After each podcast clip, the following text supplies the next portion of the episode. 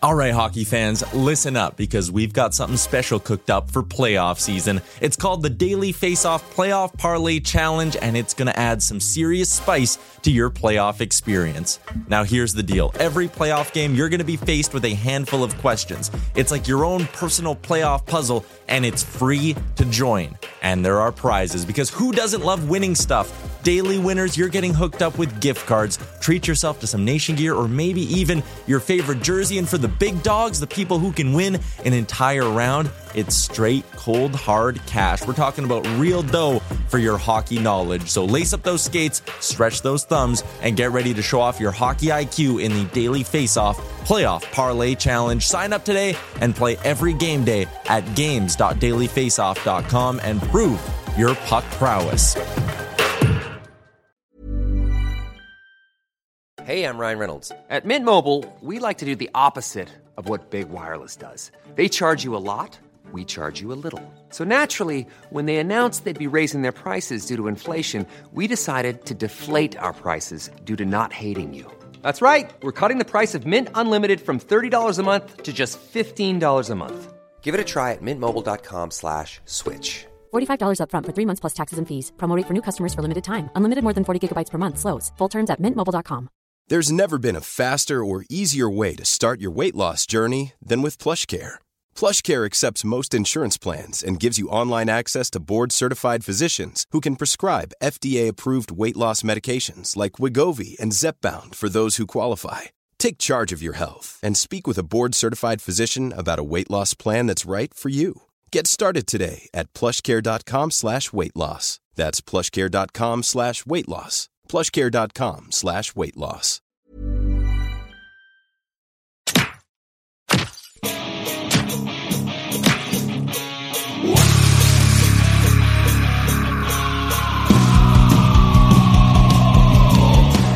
You're listening to Nasty Knuckles, the Hockey Outlaws podcast, with your hosts, Derek Nasty Settlemyre and former Philadelphia Flyer enforcer Riley Cote, as they go behind the scenes with your favorite NHL players. This week's guest is San Jose Sharks, in your face, fearless forward, Curtis Gabriel. Time to face off.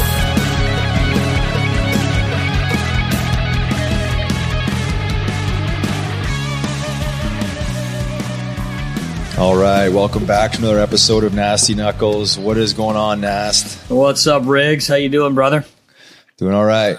Doing all right. Can't complain. Rocking this uh, this rad jersey. I You fired it. up for the boys. I love it. I love it. Got a lot. Yeah, got a lot of them coming in now. Looks good, man. Uh, Very had nice. a had a crazy week in the flyer land, eh? Since uh, Oh we last God. spoke, it's been a been It's a little bit of up and down. up and down is right. More down than up, I would say. Even though they were two and two in the last week, uh, their downs were were really down, and um, you know it's it's hard to really put a word on or a phrase on what's happening. Besides, they're just missing some spirit. There's just missing some jam. I don't know what else to really say about it. Uh, they look like they don't want to be there. Um, a, a good chunk of them. So that to me is. Uh, is a problem. Obviously, it's not just like they're losing a game by a goal and it was you know a bad bounce and whatnot. You know, but uh, the the fact is that we're talking about effort and spirit is, is a problem. You know, from management down, you know, coaching staff. That's a concern in the locker room. I'm sure. I don't know what their solution is going to be, but they're going to come. Got to come up with something quickly. Yeah, I, w- I would imagine the uh, the front office is um, seeing the exact same thing everyone else is seeing. As long as as far as the players too goes, uh, you know they must feel it too. Um, it's hard. It's hard when you know you were in the locker room, you played. Obviously, I was in the locker room, not being a player, but taking care of the players. And you never want to say that guys aren't trying because you know you can't ever say that you went out there and you didn't try Right. but it comes across that way to people, unfortunately, which we know that's not the case, but it, the spirit, the enthusiasm, the jam, as you said, um, it kind of was missing here uh, this week. You you know they they win that overtime game um, in New York, and are like, okay, you know, it's one of those games. It's back and forth. It's NHL. Nothing's a given. But you come back with a nine nothing loss, and you're almost expecting just someone do something stupid, not to get suspended yeah. or not to hurt anyone, but just something to say, hey, we're pissed off. This shit ain't gonna happen anymore. Um, going into the third period, nine being down nine rip. I don't know if I've ever seen that before. Um, I'm sure most of those guys haven't either, and and they weren't happy about it. They were embarrassed, and as well they should be, obviously. But uh, they come back the next day with a with a win. Um, they all they, they almost let that one slip away against the Islanders, but you know what? At, at the end of the day, uh, they didn't. They they found a way to win. Big Oscar came up with two goals, yep. which was nice to see him get uh, back in the scoring column. I think he had been about 21 games. Um, didn't really like seeing him fighting. Um, I hate to think that that's the guy that's got to try to spark your team, even though you know he brings sparks in different air in different ways. But uh, anyway, they found a way to win a game, and then they come back with a six-one loss that just was uh, fueled by turnovers. Uh, in my opinion, you know, I'm not a yeah. coach or a GM or anything, but uh, lots of turnovers. Yeah, just terrible mismanagement of the puck. You know, go back to that Ranger game. It was just, it was just every turnover, every opportunity they gave him was in the back of the net, and then it got it seemed to get worse. Like guys stumbling around and falling into the boards, and you know, just I guess when it goes bad, it goes really bad, and it rains, it pours. Uh, it seemed to be that in the New York game, and then again the, the last game there, six one. It's just like where is the where is the passion? Where is that jam that you know that I, I have seen at, good chunks of this season? Just obviously been inconsistent um, overall. You know, probably winning some games early where they shouldn't have won, and then maybe losing games they should have won. You know, it always balances itself out. But then you get into this trend of not just losing, you're, you're getting you're getting absolutely mollywopped. Like you're getting, you know, you're you're getting, yeah. um, getting it taken to you. So I don't know what the answer is. Everyone has their opinion, um, but to me, it's just like, yeah, you, you said it earlier.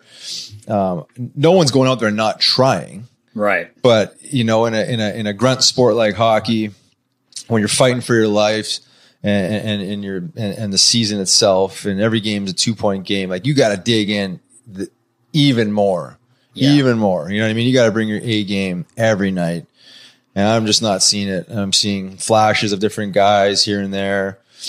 Um, you know, a couple guys have been you know very consistent. I would say you know between Farabee, JVR. Yeah, maybe a couple others, uh, you know, um, but not, not, enough. You know, I think there's been spotty goal scoring um, you know, spotty um, play on the on defense. You know, Ghost has his moments where he looks like you know high end.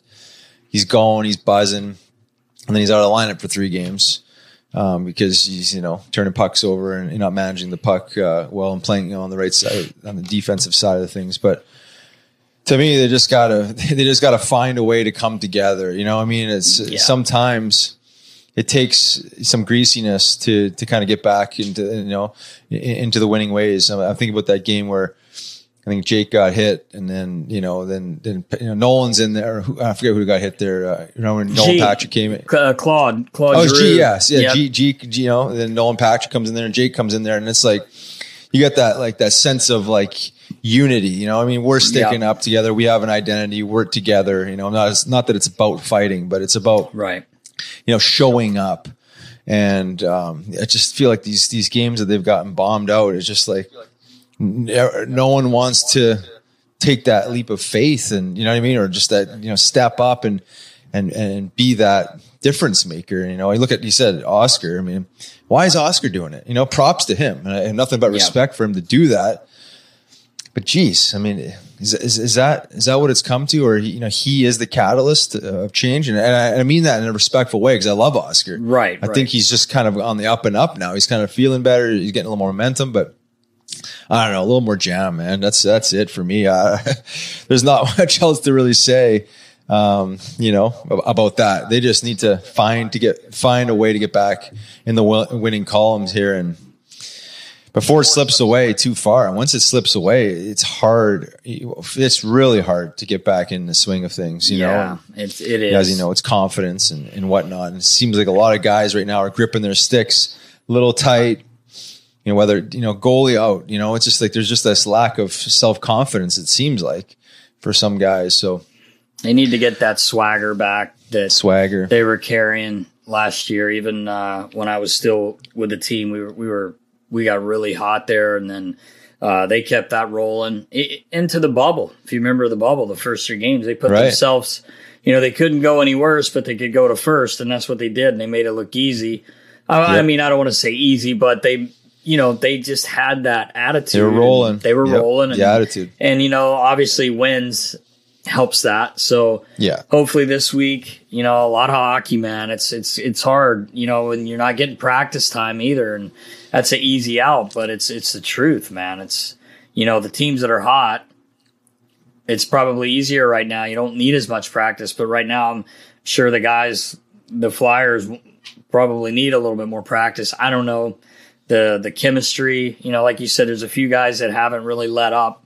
Um, but I feel like there's a lot of moving around of parts, and I, I know guys get hurt and get sick. You know, we can't take away the fact that Coots was out last game. He's a big part of their team, uh, but you still have to find ways to win um, when you're when you're missing guys like that. So um, hopefully this week they you know they they find a way to to get back on the right side of things and, and get that swagger back and uh, that confidence because you got a good team, Yeah. man. We've we've said that all Yeah. along. We know they do. They just it's uh when things don't go your way, man. It's it's you're you're almost trying too hard sometimes to get them to go your way, where you just probably just need to relax and play. Um, so hopefully they can do that this week.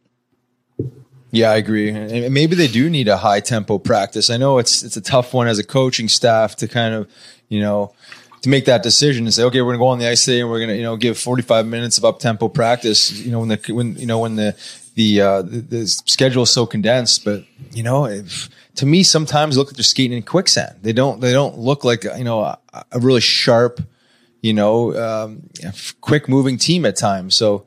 I don't know. I, you know that that, would be could, could be a short term solution because you're not going to get these guys in, you know, ultimate high end shape in, in one practice. But maybe it's just going out there having some fun, snapping the biscuit around, and and, and, and, you know, and feeling having some fun. I, I don't know. Yeah. It seems like there's no fun there. There's no, there's no, like I say, jam. Like it's just like I just feel like that ingredient is missing. So.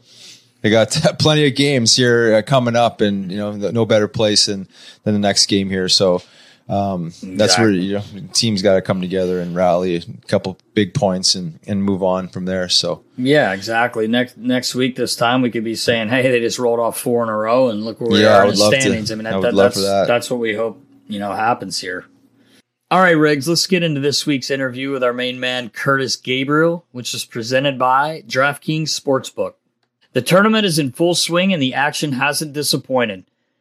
We've already had a few upsets in the tournament, starting with the biggest one being number 15 seed Oral Roberts taking out the number two seed Ohio State Buckeyes. What a game. DraftKings Sportsbook, America's top rated sportsbook app, is putting new customers in the center of the action. Bet $1 on any tournament game, and if your team wins, you win $100. It's that simple. Turning $1 into $100 is 100 to 1 odds.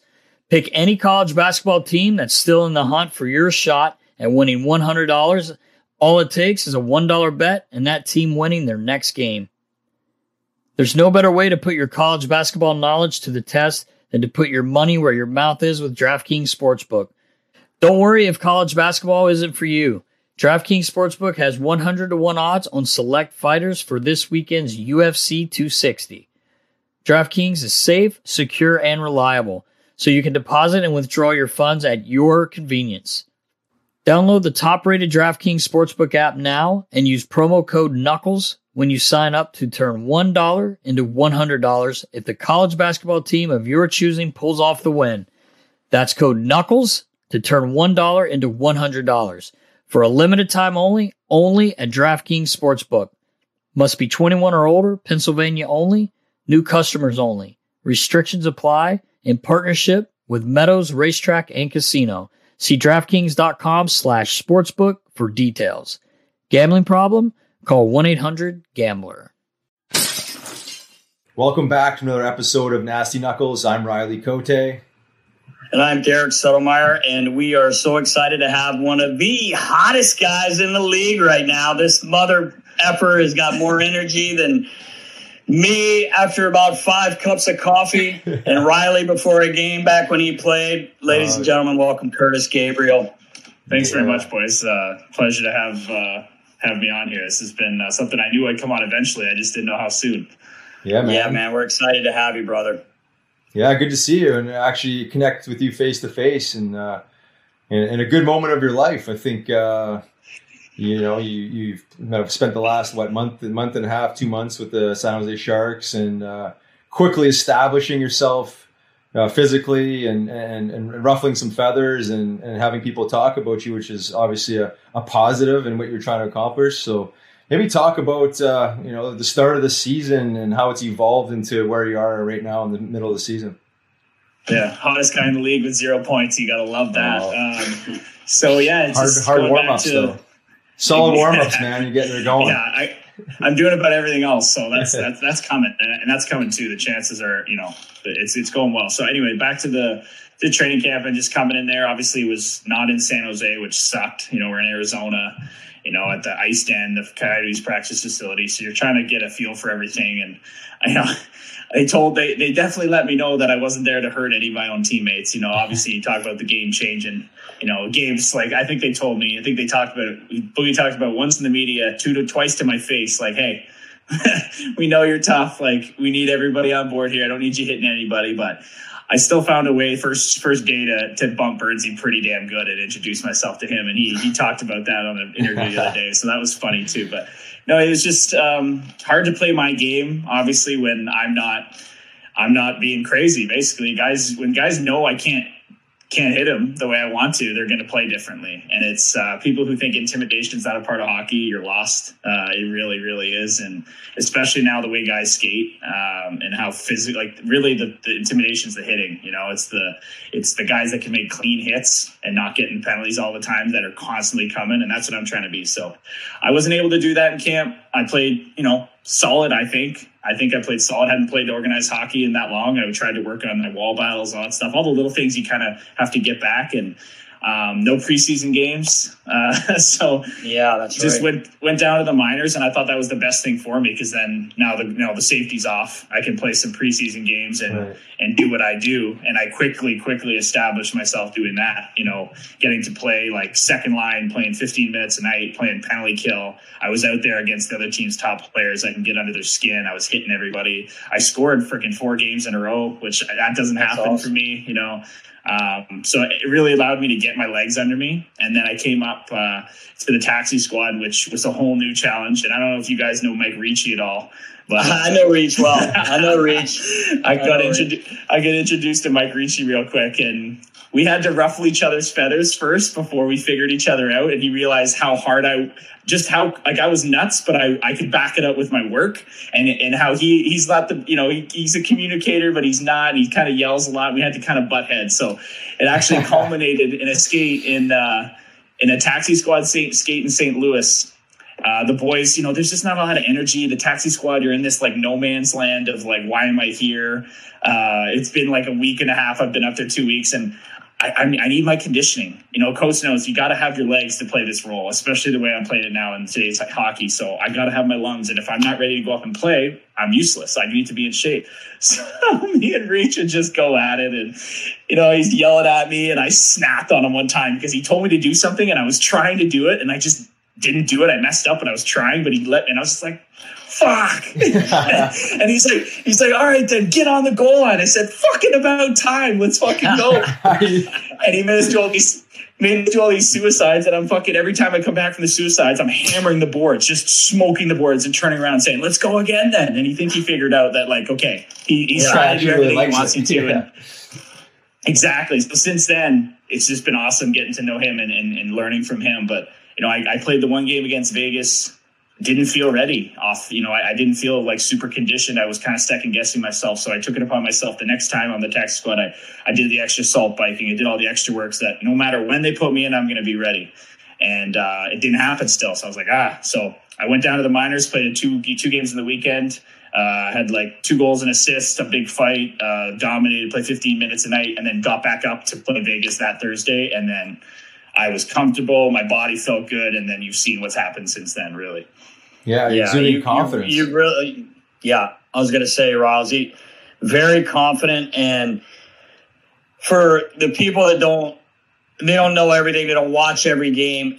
You, yes, you you bring a physical presence. You you bring you stick up for your teammates, which is to me will never go away, no matter what anyone wants to say. But you're you're playing the game.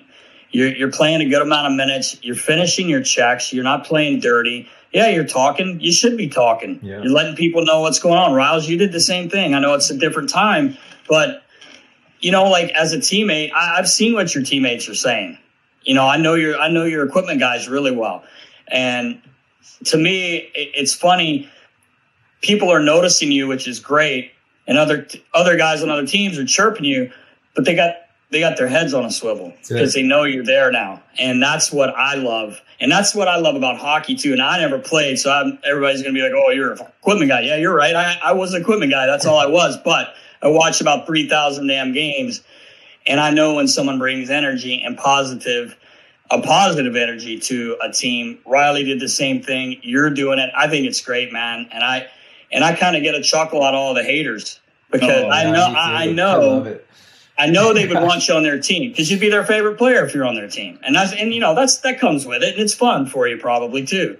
Yeah, it's funny. I have I just hired a brand kind of content company too to help me, and he has access to my account. So he's saying like, you know, all these there's all these fans in your DMs chirping you, and then they listen to a podcast, and then the next DM they send is like, oh, I freaking love you. Never mind. And it's actually really funny. So um, trying to do as much of these things to show my personality because yeah, I want to be the most hated guy in the league, absolutely. But then off the ice. I'm just a normal dude like everybody else, and Yeah. yeah, I, I bring a little extra, a little extra passion to the game. I mean, the way I came up, you know, I'm just like a normal dude that's tall that just was just like, screw it, let's go for this, you know. And, and here I am, and and I've worked on my game to the point where, yeah, like I'm I'm contributing like analytically and all that stuff, man. My like we're, we're our team's a four check heavy team. I think we were second in the league the last ten games.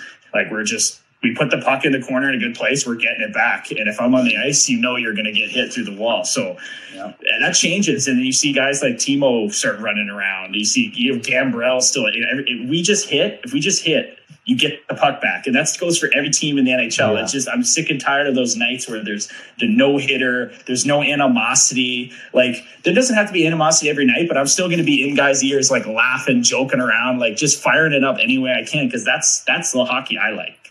Yeah, And, and your and your personality and your role is well, it's, it's a good let's say a dying breed. You don't see a whole lot of that in the NHL anymore.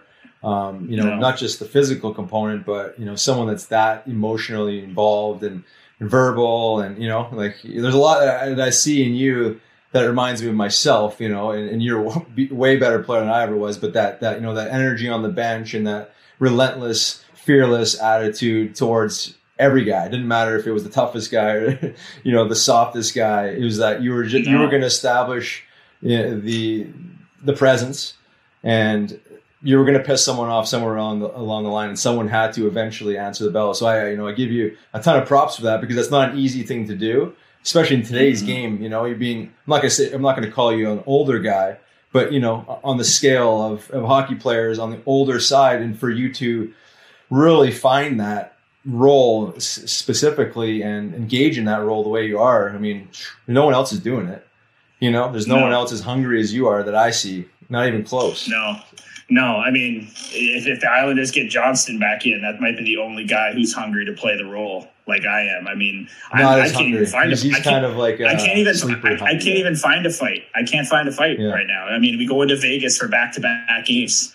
I'm absolutely staring down Revo the whole time. Don't I'm going at you know what I mean. Like I'm, and I go out and I'm running people over. You know, he runs someone over. I'm right in his face, challenging him up the ice. Like I can't find one. So you know, just I just got to keep you know playing my game and being effective that way, and let it kind of come to me. But yeah, it's kind of it's kind of sad, like almost in a way. Sometimes I'm sitting there and it's like, man, like the crowd that we have the first time we're having fans in the building, we're running around hitting each other. Why won't we fight? Yeah, it's kind of like, come on, Yeah, dude. exactly. Like, Uh, but you know, it's a beautiful well, thing I- for you. I mean, like, you know, who wants to fight 30, 35 times a year? I know, like, if I could have scored 50 goals, I would have chosen Yes, that yes. And, and, like, and, and not have to grind it that hard.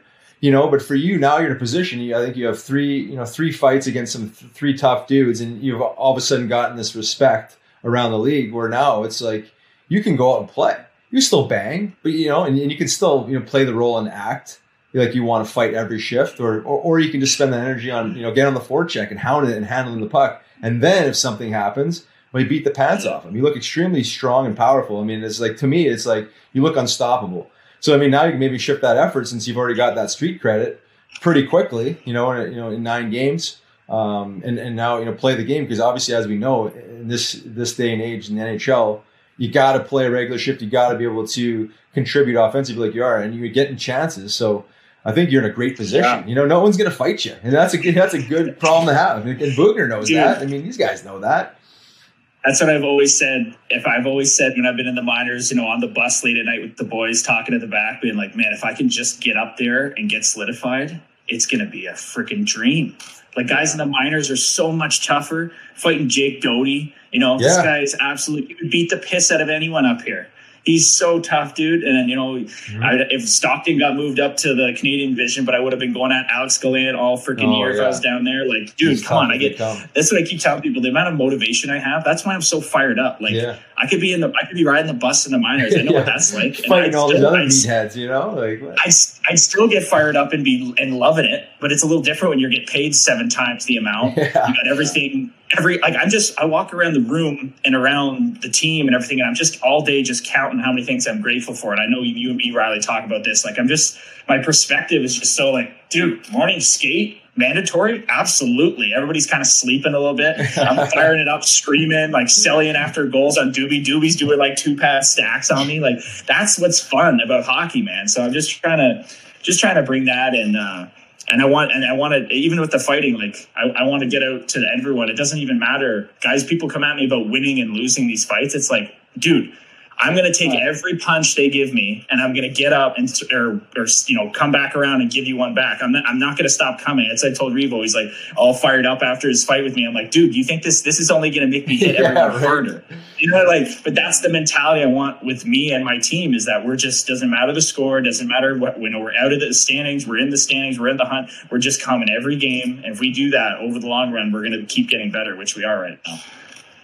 Yeah, I was uh, I was fortunate enough last year to to get to meet you, Gabe's. Obviously, when you when you came to the Flyers and things didn't work out the way we wanted. I, I know I was uh, praying for you to you know to be with the squad. You tweaked your knee in, in a game, and that kind of set you back. And then uh, obviously, I didn't finish the year, so around January, but. Um, so happy to see like what's going on now and and i you know we follow each other on social media and i see how hard you work and we chit chat here and there um, so I'm, I'm really happy for you man. And and I, like i said i know your teammates. Uh, it's, it's it's infectious man. And when you have guys like that like you know there's plenty of teams. I won't i won't say any teams but like there's teams that you can see need it.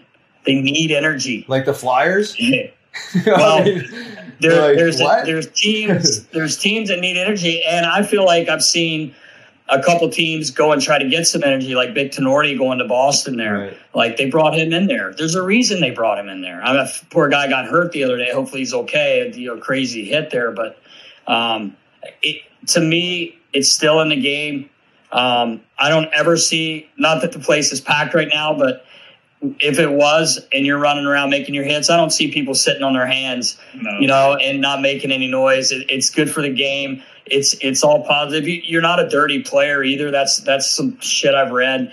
You've been suspended once, and it was against the Flyers when I was there, and I don't think it was an intentional play. And I, I, just by knowing you, um, and to be honest with you, Patty got you back there. He probably could have been sussy Oh, too. don't even get he- started. Don't even get started. on don't, that's, I, hey, I love both you guys, so I'm not. I'm just saying, you got Uh, him, he he got you. When I get on when I get on a podcast someday, I'm going to be talking about that after my career. Not right now, but no. But the reason, again, going back to the fighting and stuff, why did that? Why did I come so hot off the bench on that hit? Is because in that game there was absolutely a ton of running around going on, and they didn't want to answer the bell. So I was running around, they were running around. I was like, let's blow off the steam. This is this is what fighting's for. Doesn't happen. And then I come in too hot and he turns at the lap, you know, and whatever, bad hockey play happens. So it just shows you like you need to have that in the game, man. If we just start axing fighting and then you have all these kids coming out of college from their, you know, cages just they just putting their heads through people with hits and not having to answer for it, it's just garbage to me. Well, we we were talking the other day too, and I don't think you've been involved in this situation yet, but um, I was actually talking to Kris Versteeg the other night, and I, I Riles, we, we did we did touch on this before, but I feel like these hits, like you're a, you're a heavy hitter, man, and you, you're a you're a clean hitter. But I feel like some of these players have to be held accountable for this all the time. Head down, man. head down. I mean, oh, he was in a vulnerable. Well, pick your head up, man. It's the first thing you're taught. And, and listen, I, again, I didn't play the game. It's easy for me to sit here and say it.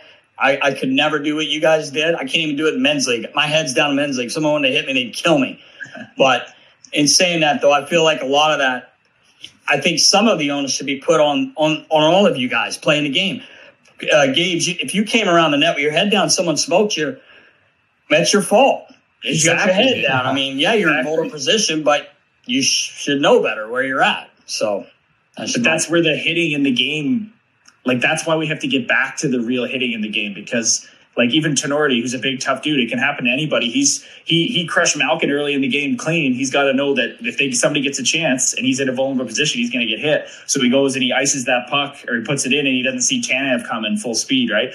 But that's I think Tinordi gets up from that when he's all right and says, "Oh, that's there's I have nothing wrong with that. I got to check my shoulder." Because defensemen should be worried about going on one leg to dump a puck. You yeah. should, if I'm on the ice and you're going to go on one leg and put everything into that dump to get it around the goalie, which is something coaches talk a lot about, you're going to pay the price for that. It's all just paying the price. So I know that in a game, I read plays sometimes like, yep, I'm going to take a hit. I took a hit from Getzlaf. I saw Patty cut into the net and I threw a no looker kind of that, that no look Kuznetsov play from behind the net. And I knew Getzlaf was coming and I took a hit for it. And we've been chirping. And so he, he took his shot and I paid up for that for a chance to score. That's the game. So it can't right. just be like, oh, I'm, you know, even defensemen will go in the corner and just spin their back because you 100%. know you can't hit them. I, I freaking hate that, man. Like, yeah, don't, I don't ever do that ever. I will no. never go into a hit and be like, I'm gonna just turn so I can. I play the game straight up, yeah. and I think that's what part of makes guys scared of me is I'm going through you, and I don't. I want to every time. I'm not backing down from a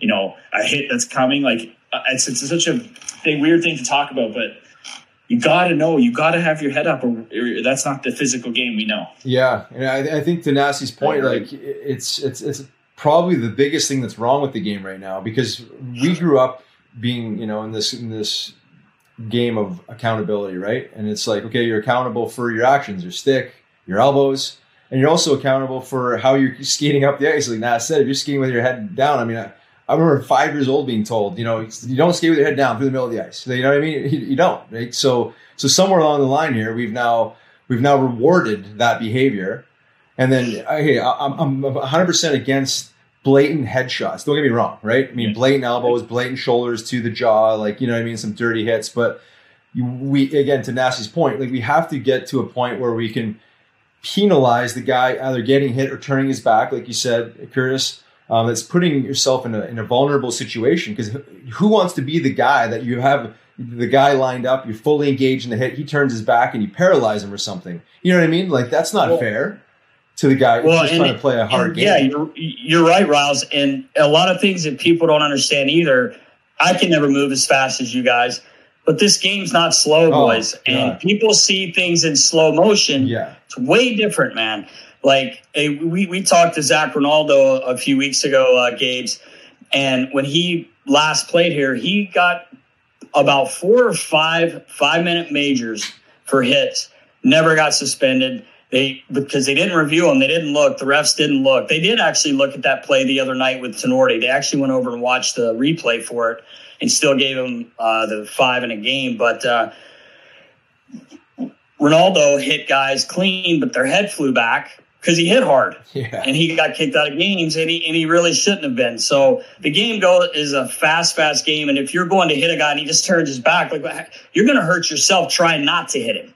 Exactly. To me, I, I mean, I don't know that personally like you guys do, yeah. but it looks that way anyway. From being on the bench, watching how fast you guys are, I mean, when a guy turns his back, what are you what are you supposed to do? You know, Like I said, if, if a guy's coming to hit me, I, I know that I'm not turning my back. I'd way rather have you crack my collarbone than pe- fucking hit me from behind and paralyze me. Like Right. I'm going to take the hit straight on. I, I don't want to. The only time I'm turning my back is in like corner battles where I'm sticking my ass in the guts, Right. you know, or Mm. do Yeah. a reverse hit or something like that. But there's no excuse to just turn your back and be like, haha, I'm just going to keep this puck going along the wall. Like I, I, I took a boarding on Tuck because he tried to do that, and I still hit him through his. Like he was this far away from the boards, and he wants to just throw his back there. I'm like, no, I don't. I'm hitting. Like if that's a two minute boarding, I'm taking that every day of the week. That's what got Riva to fight me. So I just I, I hate that crap, and uh, it's sick because uh, it's actually it's it pisses me off. At the same time, if I can get my team to just everybody hits, I was I'm yelling it on the bench. I'm like, boys, if you go stick on puck and then through their body every time, don't guess on the forecheck. Don't guess, oh, is he going to bump this play to the next D? Everybody go through your man. There's five of us. There's five of them. You go through them. You're both out of the play for a split second. The next guy, the puck hits the next guy. You go through them. The teams cough it up like it's Oh, nothing yeah. because they're terrified because it's a different age of hockey. If I'm just, that's what I'm trying to use my passion and my excitement and whatever infectious energy to be like, that's how we need to play. That's how we're going to dominate. We dominate teams below the tops of the circles, dominate them. Okay, we're, we're working on the rest of our game, but we just need to get it there. We have the we have the transitional players. We have all these players to get there. Just be physical, reload above, physical again. We're going to win games. That's how St. Louis won the cup. That's the kind of team. we Yeah. got. Well, it Yeah, is. That's a great point. That's exactly how they won it. And it, even in my opinion, that's how Washington won the year before. Everyone was playing physical in that team, I thought. And so did Vegas. Vegas lost that, uh, the finals. But uh, me and Chief Craig Berube were talking about that, how physical, you know, the teams the teams are that usually win. Because, again, I didn't play the game, but I know I sure as hell don't want to get hit every time I go back to get a puck. No, I mean, you know, and I know you guys probably, you, you I don't want to probably get. I don't Yeah, want to get. No one I feel it too. I feel it Yeah. too. When I know something's Yeah. coming, I'm, sh- I'm like shit, man. Yeah. Yeah. Yeah, yeah. Pressure hits breeds turnovers. I mean, it's like it's been the story of hockey since the start of time. You know, I think we've gotten away from that. You know that that forecheck game, and we were not that we've gotten totally away from it, but it's gone so skilled that most teams now just want to generate, you know, off the rush and whatnot, and not you know do the old school grunt work where. As you know, he said, you, you, go at a guy, stick on puck, and you're gonna put your shoulder through his chest cavity.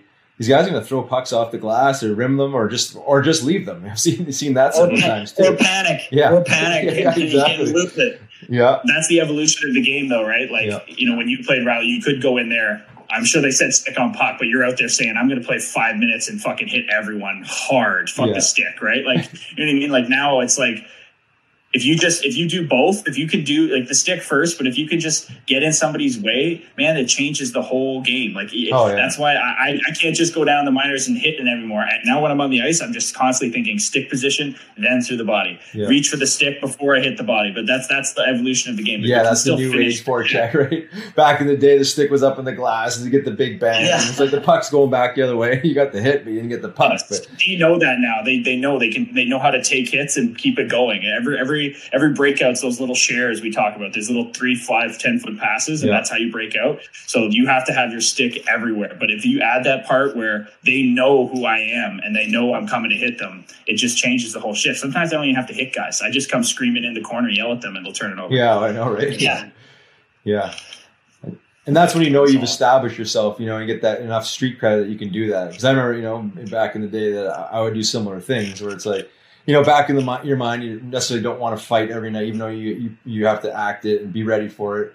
But at some point, you can almost have fun with it because you know, I mean, you, you see the power of accountability and say, see the power of say fear is really what, it lands up being.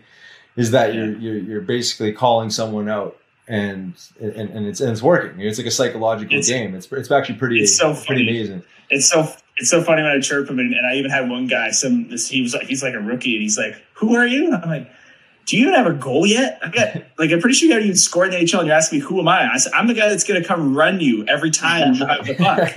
and he's like, and, he's, and then later, and then I, I keep I call everybody by the first name. I just it just cracks me up, like calling guys Ryan or yeah, Yeah. their last name. So and I and I yell at them, and they just kind of look at me and they're like, "What?" I'm like, "I'm still coming," and they're like. Okay, like it just if they, if they would just say back to me like, "Yeah, I know," they'd shut me up. But they Yeah. just they all want to act so sick and you suck, you suck, yeah. Gabriel. like that's you think I haven't heard that one before, buddy? I'm still gonna come hit you twice, twice as hard now. Exactly. Oh man. the ama- the amazing uh, you know the mind component of that whole thing, right? It still it still exists. Whether you know there's the there's the say anti fighters or anti controversial hockey players, and then there's like the existence of that power. Like I say, I call it a superpower. You know, it still exists. You know, I mean, Absolutely. You know, a guy like Rinaldo still floating around. He's keeping guys honest. Obviously, there's a few guys, Reeves and a few others that would probably fall in that category, but there's not many. But it still exists. And when you actually flex that muscle, um, it's amazing what it can do. You know, stand in front of the net like King Kong. It's like, It- okay, and- see who comes and after it's- me. it- see who really wants You- this. You know, It- No and, one. and it's one thing too for for guys that Riles like and, and uh, Gabe's that may run around, not run around, but yeah, run around, hit, play physical, but not answer the bell. Answer the bell. You're answering the fucking bell, That's it. and that, that's a big difference.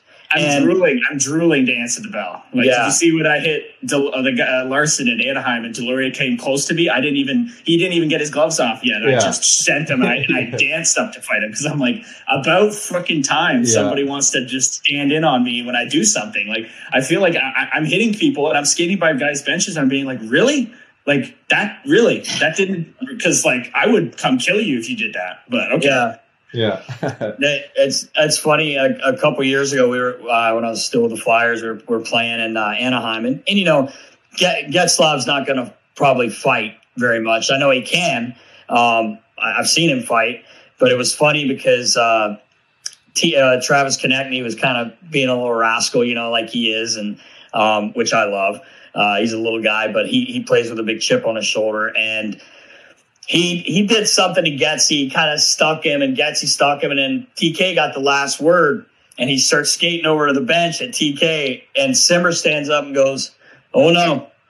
Don't do it, Getsy. And then, and I thought Getsy would be like, F you, Simmer. You know, like, I know he respects him, but just, you know, what are you going to say? Oh, okay. But Getsy was like, well, he's acting like an idiot. I was like, holy shit, Simmer. He was like, you know, it's like Sidney Crosby told me the one, one day, he said, um, he said, "Man, it looks like everyone's looking for quarters on the ice when Simmer comes around. You know, when Simmer walks around, uh, comes into a certain, you know, a, group Let's of guys and Oh, but anyway, uh, I would love to play that guy. I can't, I'm waiting. I've wanted to play him so many times. You know, when I was obviously with Jersey, and then where did he go? He went to Jersey, and I was with Philly. So all year, I'm like, oh, that's the number one matchup. I can't wait for center. And didn't, never got to happen. You know, I like the way he fights as a guy that's not as heavy, and he just he has to be more technical with Yeah, it, and he right. sticks his face in there. We we would have a heck of a fight. That's for sure. he's I one love to tough man. I'll tell you that. Gabe, I a was going to ask tough you. I mean, you, you know, you you played in the OHL, and I was looking at your fighting majors like through the OHL, and then you know early pro, and um, I, I guess I would say it's somewhat consistent, right? I mean, you're fighting maybe what, like seven to twelve times a year, pr- pretty consistently. Like, at what point did you realize, well, like I have to take that that physical game up a notch or two or three or four, and, and to like and now to me, you fully embraced it. There's no to me, there's no um, question that you, you you fully understand your role and, and probably above and beyond. Like you, you go above and beyond most guys that would do that. Like where along the line did it click and be like, hey, well, I'm a big dude, I'm strong as shit, and I, I can play the game, and this is my ticket. Yeah. Well, it's kind of funny. Like you looking at my majors, they would be way higher if there wasn't a 10 fight rule. So when I Ah, went to the shit. OHL, my first year, I wasn't ready about for that. I Yeah. So in, in major midget, I, I went from major midget AAA right to the OHL. So I just bypassed. It was crazy, you know, journey. But um, I, I asked that that coach told me early in that AAA year, the year before I made the O, he said, "Hey, you're gonna have to start playing more physical. I know you're trying out for junior teams and stuff." He's like, "You're not gonna be a goal scorer. You're gonna be a physical player." And I'm like, "Okay." I went and talked to my mom about it. She's like, "All right, well." She's my hockey mom and dad. She's like, yeah, we'll try it. If you don't like it, you don't have to do it. I'm like, all right. Went out, started focusing more on hitting, and I was like, okay. I've always been an intense dude. I've always been like, like I'm not pumping my own tires. In high school, if there's a bully, I'd be like, hey, cut the crap. Like I never got in a fight with them. I was just like, I'm not afraid of conflict. Uh, I'm not afraid of that like adrenaline rush. Uh, and then you know, fast forward to OHL camp, I you know got in a fight there. I played well, and I was like, okay, this is kind of be my thing now. But then they right as soon as I'm ready to fight, my second year, I'm ready to come back and like take over. Is like they put a ten fight rule in. So every year I had like 13 or 12, which is over the limit because I would get guys to jump me. If I crushed someone and they jumped me, it didn't count to my 10. So that's how I was Oh, always having wow, more of the fights than 10. which is huge. So that's actually the same rule in the minors now. So now I'm just trying. I was always trying to get guys to jump me, but in the NHL, when D- D'Lo comes after me, I don't care about the instigator because it doesn't matter. So I'm ready to go. So I try to I would try to suck guys into fights. Um, but no, I, I, would have had like 20 plus, 30 plus probably if there's no 10 fight rule in the in the O. But it definitely allowed me to play a bit, I guess, and um, Yeah. you know. I, I could have turned pro after my 19 year old year. I got drafted as a 19 year old, but I wanted to go back. They're like, "You ready to fight the big boys yet?" And I'm like, "I mean, I only had 28 points. I should probably go play, you know, some more minutes in junior. You know, get kind of more solidified." And then when I started pro, I was actually ready to. In my first year, I'd like, you know, 13 and won like won a lot of them, and the next year I had 17. So I really, definitely the last couple years of junior, I was like, "Yeah, I'm ready now to do this against men." Uh, you put up a uh, you put up like 51 points, I think, your last junior year, which was with without playing power play. So I led the team in assists. oh shit! I led the team in assists. Not a sniff on the peeper. I still hold that to this day. Everybody's like, Gabe's. Gabe, everybody's like, Gabe, you had like 50 points. It's not bad. And I'm like, buddy, I had 17 in the first 13 not playing power play, and I was a calling mini and being like, okay, I know I'm not going to be a tough guy, but can you tell the coach here to let me like have some fun, like maybe work on my offensive side of the game. I saw a guy the year before, the captain the year before, got given the keys to the team, like power play, penalty kill, first line, and I got second line in PK. And I'm like, where's my power play time? I could have 80 points. So whatever. I always hold that to you know to some people like it's kind of garbage, but um, they just I guess they didn't want me to get too you know crazy and think I'm something I'm not, so that when I turned pro, I wasn't shocked by playing 10 minutes and fighting again. I don't know. Um, The logic. Well, that's pretty impressive. But I would have, I think I would have put you in front of the net on the PP. Dude, Absolutely, my- right? they- I mean, they- that seems they- like a Big dude, six foot four, man. yeah. Well, if I lead the team in assists, don't you think you I could maybe pass the puck a bit too? Like Yeah. five on five, 35, five on five apples? Like, I mean, are you telling me right now you're going to run on the fucking sidewall in San Jose Sharks power play? no, right not on feet. I'm fucking with you, man. Fuck off. Even I'm there, making, a, I'm making a call, man. Somebody, somebody though, I could have, you could have put me on the, in junior, it's junior. You see 20 year old tough guys dominate. And uh, anyway, I always, that was kind of like a burr. If somebody brings that up, I'm always like, I always make sure to say that I didn't get to play power play. Oh man. Oh man. I was gonna Well, say. I'll, I'll tell you. go ahead, you're tasked. I'll go. Go ahead, Ross. No, I was all I was gonna say is we, we, I, I touched on like you bring bring up the Flyers there earlier, and I'm just like thinking in my head like as I'm speaking to you, it's like it's like you're exactly what the Flyers need right now. You know, it's like it's just like I mean I'm sure there's other teams obviously that could use a spark plug, but it's like I, I just like look at these games and I'm like, where's where's the energy? Where's the passion? We got Oskar Lindblom stepping up the other night and, and fighting. I'm just like there's there, there's got to be there's got to be a better way. There's there's got to be something more out there than than what you know. And I love the Flyers, and you know, it's just like it's just like just these last I don't know four, five, six games.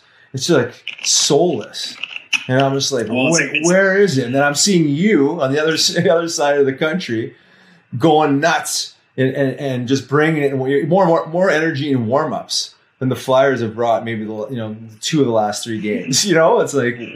I just like I just shake my head, and you, you obviously had a relationship with Chuck, and it, didn't work out with Flyers and whatever else. I mean, I'm not saying anything about Yeah. that, it's just like, man, it's like, Yeah, it's, uh. I'm sure they're seeing it too. I mean, it's oh, I'm sure, You know, probably knocking I'm on sure Saturday's they door. they're not not noticing. They're It's not not noticing. No, Yeah, and and the thing is, is that like Gabe's, you know, most of the guys on the team anyway, as as as I do, and there are guys there that that they, I'm not saying they can do what you do, but there's there's energetic guys eh, not playing that role that you can play, which I still think they need, but it's been a little lackluster, and and uh, I, I don't know why. You know, I've Well- talked to the guys quite a bit, but uh, I feel bad because I feel like something's just not right with them, and of course I'm pulling for them. Um, but I feel like there's just something not right right now with them. Well, I tell you, man, it's you know it always cracks me up. All the fans that you know, and I I live on social media. I'm really growing like that kind of stuff. I think that's great to engage and and you know. Like we, me and Revo can chirp each other in the media. It doesn't mean if I saw him out on the street, I'd be like, "Hey, what's up, man?" Like, he may have a hate on for me, but I, I, I separate hockey and humans. Like I, on Yeah. the ice, I can hate somebody off the ice. I'll go have a beer with you right away. Right. It's it's awesome. So That's the way it should be. it's, it is the way it should be. But but guys kind of have like I don't know, guys like they don't have that passion anymore. And I think I think uh, we don't grow on trees. Guys like me don't grow on trees. And the fans who constantly chirp me and chirp uh, guys like me and think, oh, you know. Every, they would just throw Gabriel away if they got like a bag of pucks or something like that. It's like I don't think you realize, fans, like there's not many guys that do this anymore, and I'll nobody's doing it like I am. That's for sure. I'm not afraid to say that. So I just think uh, I'm a I'm a skilled player. I have a skill set that you just imagine trying to. I could go up and play second line a lot better than some of those guys could come down and play my role. I'll tell you that for free. You know, for like sure. you couldn't come. Some of these guys couldn't come down and do my role. That's a skill. I have a skill set, and uh, I've always said, like I said before, if I could just get in I know that I'm an old school throwback in a new age. I'm going to just terrorize people and bring that kind of energy every night because I want to do it every night. I genuinely love my role. I'm not sitting there going, oh, I wish I got 13 minutes tonight. Oh, I'm like, this sucks. Like, you know, I'm like, but every time Boogie says my line's up, I go, "Yep," and yell loud and say, "I got this guy. Here we here we go!" And I smack Patty Marleau and let's let's go. You know, like I love my role, and, and I'm, I'm tired of teams that like just load up like skill skill on the fourth line. Those guys don't want to play in the fourth line. No, you need people no. that want to be there. You well, genuinely need people that want 100%. to be there. It's it, you're not, and I don't think a team that has a full a full four lines of skill is going to win in the playoffs anyway. Because what happens when the playoffs starts? All of a sudden, bodies start getting thrown, right. and you and you right. see where some guys disappear sure. and where some guys don't. We talked about that too, Riles. And yep. I'll tell you what, man, it, it's a different game when that comes around. So I hope you guys can find your way into a spot, man. I know you guys have been playing a lot better, especially since you've been called up. Uh, I think I think you're around 11 points out, which is, is is a bit, but you never know, man. You just put a few together. That's that's all you can do. We got the rest of the season pretty much at home, right? We started right. the first so long of the season on the road, so we have a lot of home games. We just got to start beating the teams that are below us, like we got or that yeah. are just above us, right? Like we got LA tomorrow and Wednesday. Like we yeah. thought these last two St. Louis games were must win, so now these are, you know, we got yeah. we got to we got to win. We got to throw together five, six, seven gamers here. Yeah, you do. You, you, you, do. I mean, it's a, obviously there are four point games. Every one of them are because yeah. you're playing the same teams. But but yeah, those are big games, especially the ones that are a little bit ahead of you, man. That you know, but the hopefully you guys can do it. The culture, though, right? Like we, you know, even coming in, I was new here, so but I got to see the the new thing they put in in, in training camp, this Sharks code kind of thing. They had. I wasn't here, but apparently they had issues in the locker room and stuff. But I think it's pretty pretty good now, and we're pretty accountable. Guys are getting after each other if they have to. Um, you know, there's internal competition for the lineup now. There's a lot of guys playing well in and out. Like that's what you want, right? And it's not always the most comfortable. You know, guys want to play in a team. They know they're playing every night, and the you know the fourth line set. But you know, a lot of things are changing here. A lot of people are pushing, and that's only going to make us better. If we make the playoffs this year, great. But I truly think that there's a special group of guys here that we can mend that that young passion with the older guys and and make a make a good run at it. So I know it's like a reset year, but we're building that consistency of playing the right way all the time. And as you guys know, that's everything. You know, like, yeah. like you said, like the Flyers are they had it, they were dialed last year, and now they're having trouble with that. You always got to be working on that consistency. It doesn't always matter who's in the lineup. You got it's the attitude, it's the culture, it's the level of what you expect around the room, and that's that's what's changing. Yeah, and you're a huge part of that. You know, I don't necessarily uh, know what the team looked like before you, you came in there. Besides, like you know, looking at the roster, but you know, with energy, I'm talking about but you know, like you have to have some sort of philosophy when you're building a culture, right? I mean, again, what do you call a reset year, or I want to say rebuild year, but you know, like you know, something in that you know that middle ground there. And um, to me, it's like I, I'm just such a big believer in energy, you know. And again, maybe not everyone has to fall in the category of, of you, you know, you know, more on the extreme side of that energy, but like the culture has to be passionate. You have to it has to breed passion. You get it has to breed guys wanting to come to the rink and, and, do the work. Like you said, when you were on a black ace, you were in the what do they call it, taxi squad there. Well, the energy is low, right? But like, but, but why? You know what I mean? It's like everyone, one of these guys is living their childhood dream of playing the NHL, and you're one injury away from being called up, or one shitty game away from being called up. You should yeah, be pouring that extra was, effort. That's in, why right? I was getting like, so fired up.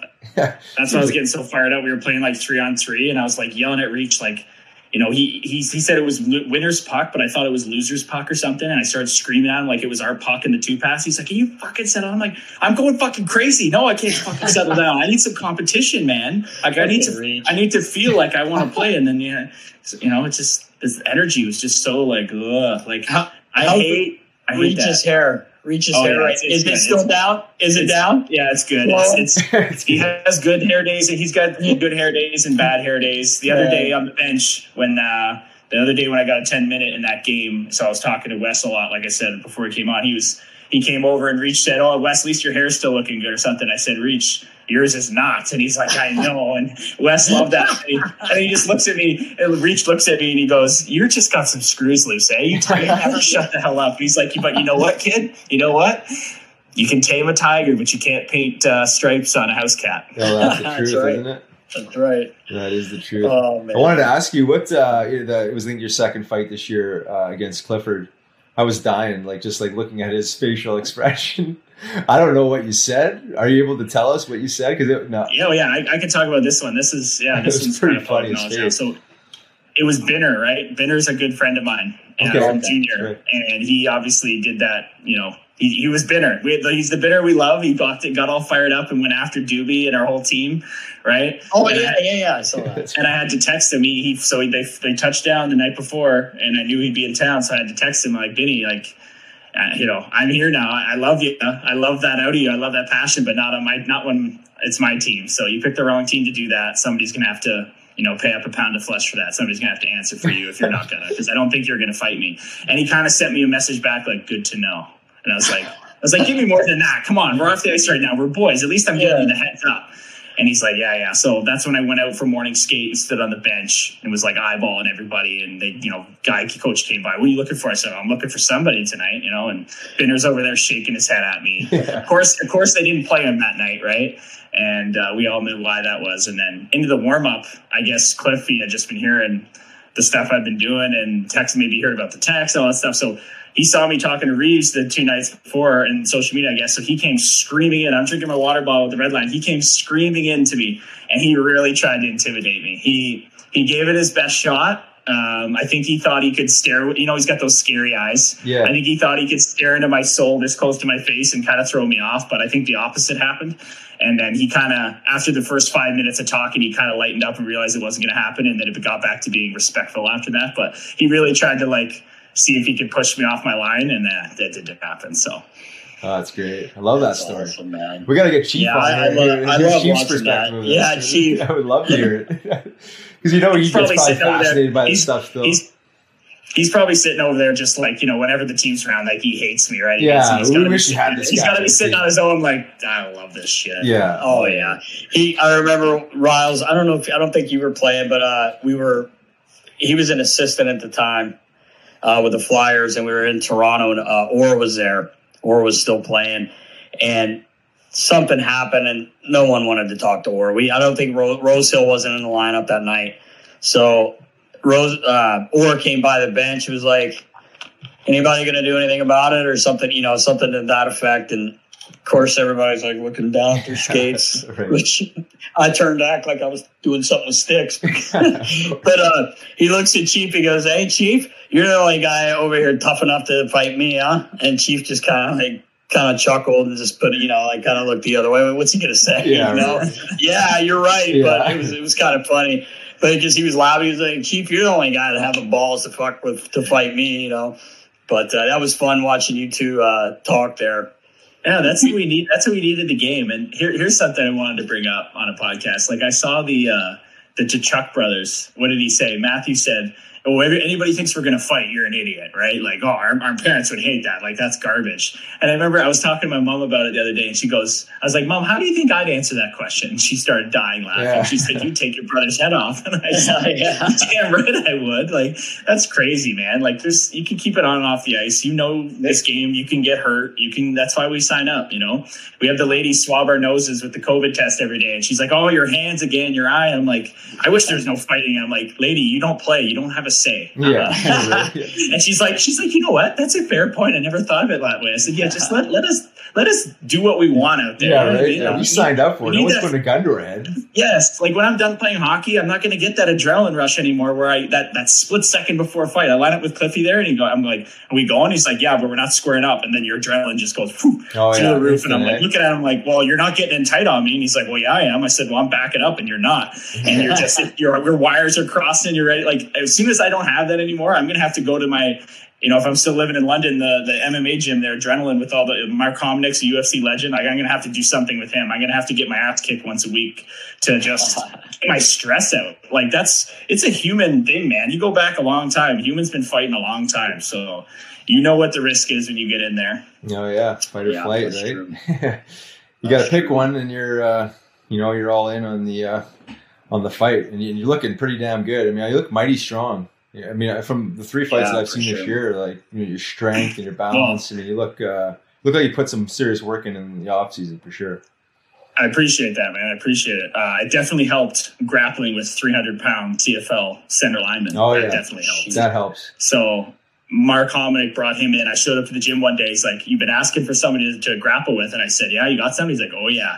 So this guy comes in. He's 6'2", like two two ninety five, and uh, obviously as a center, they play all you know. They block with their hands. They can't close their hands. So I had to. I, t- I taught him for the first like five to ten minutes of what I wanted him to do, and I threw him around a little bit just because I'm used to grabbing, and then he started to figure it out, and then I was in trouble, and then I really had to work all my outs like.